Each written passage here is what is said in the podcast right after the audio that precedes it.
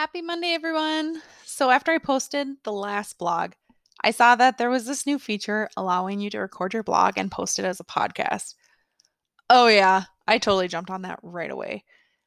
It was a very fun and interesting experience. I did record last Friday's post, and you can listen to it here at anchor.fm/itsfine3. What I really liked about the experience is that it helped me see some areas where I need to practice writing. I really like that someday I can make it fancy, but honestly, I love that it's real life and me just recording. I don't want to feel overwhelmed with making it a perfect podcast or anything like that. For now, my focus for this podcast is just to record my blog. Now, what to talk about? Over the course of this weekend, I contemplated over how I want to focus my energy into my life, both personally and professionally. I started a list of things I like to do, what I'm good at, and what I've done in the past that interested me. This list seems long, and it's not even close to fully complete. My list is really all over the place. However, I've decided a decent starting point. So I'm a huge fan of personality types. I know some of you think that it's completely garbage, but that's okay. It has always interested me, even as a kid, learning astrology and the personalities of those born to the different signs. For those of you who are big into the various kinds of personality typing, here are a couple of my stats. In astrology, I'm a Sagittarius. Myers-Briggs, I'm an ENFP, and in Enneagram, I'm a 7. Honestly, I'm not sure if I pronounced that right, but that's okay. I did dive deeper into my Myers-Briggs personality type for career search and guidance during the last year. I found this guy named Dan Johnston, who's been helping people for years, mainly those who have the ENFP personality type. I've been able to watch his YouTube videos and read his email subscriptions. They have helped me as a decent starting point to think about my strengths and my weaknesses. If you'd like to check him out, you can find him at his website, www.dreamsaroundtheworld.com. For now, though, I'm going to start focusing on a different personality trait model. It is the Clifton Strengths Finder based on Donald O. Clifton's strengths-based psychology.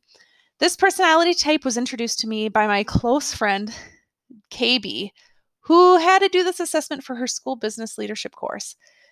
She ended up purchasing the whole team a book and more or less forced us into doing it.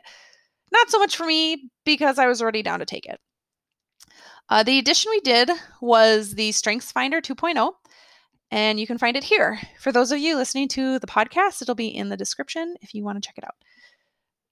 So, to summarize, this typing is based off of 40 years of research studying the various human strengths, which they were able to reduce to 34 common ones. This knowledge is intended to help individuals focus on how to grow according to their strengths and not focus so much on their weaknesses. In their research, they were able to find that, quote, people who have had the opportunity to focus on their strengths every day are 6 times as likely to be engaged in their jobs and more than 3 times as likely to report having an excellent quality of life in general, unquote. Hence my desire to start here. I did take this test about 5 years ago, so I'm slightly interested in purchasing another online quiz code just to see how my results have changed. But for now, here are my top 5 strengths in no particular order. Activator, adaptability, futuristic, significance, and woo. So what does this all mean? In this book, for each of the 34 strengths, they present ideas to action for myself having that particular strength or for somebody else who has that opportunity to work with me and that particular strength. I won't be going over each of the themes, but for myself, these are pretty close to spot on. So the activator, quote, when can we start? This is a recurring question in your life. You are impatient for action, unquote. Roth, 2007, page 41. Holy cow. I didn't know that people had different ways of being able to say my name. I am a huge, let's get this party started kind of person. I love starting new projects. I get amped up, ready to go. The hardest part of working in a school district is that certain things had to wait. Even if it was inevitable to happen, it had to go through many channels before it was able to start. I strongly feel that this is a big reason I love being my own boss.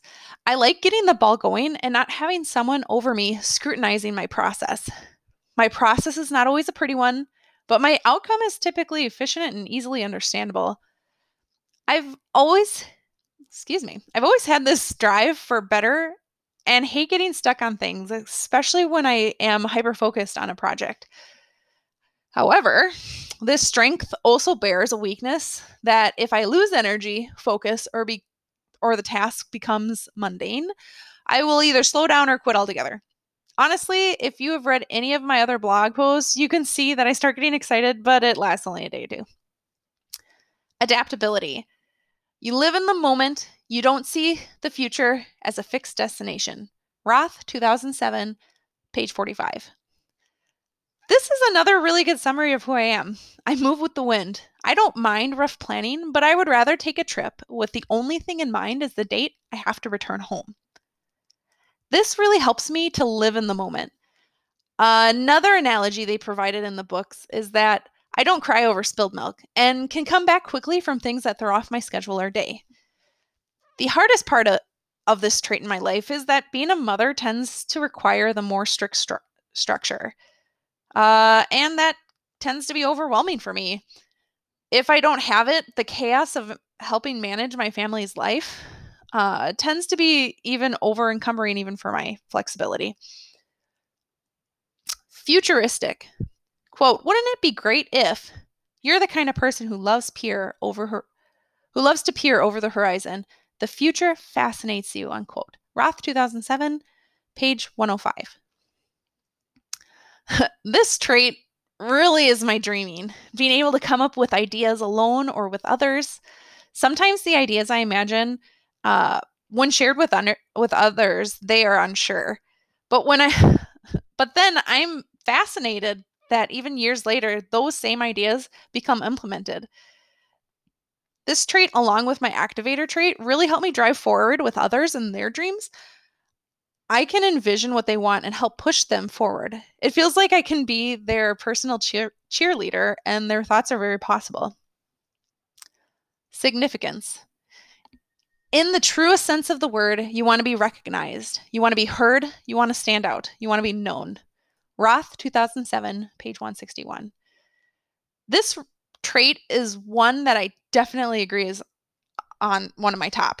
My need for independence, performance, and reputation. None of these strengths are negative and whole, but this one brings out the perfectionism in me. If I can't do something close to perfect, I don't like it. It definitely leads me into feeling a failure, and I hate disappointing people. This strength is one that I really need to focus on building up and turning it around from feeling like a negative trait about myself to a positive one. Woo. Woo stands for winning others over. You enjoy the challenge of meeting new people and getting them to like you. Roth, 2007, page 169. This one is pretty low on my thoughts as a top 5, but a part of me thinks it's not as strong due to some experience in my life that shoved it down. I've been told that people didn't like me, that I was rude and inconsiderate, or having my own words twisted back to me was very traumatic. I know I'm more reserved than I used to be, thus part of my questioning if this is still a strength and wanting to redo this whole quiz.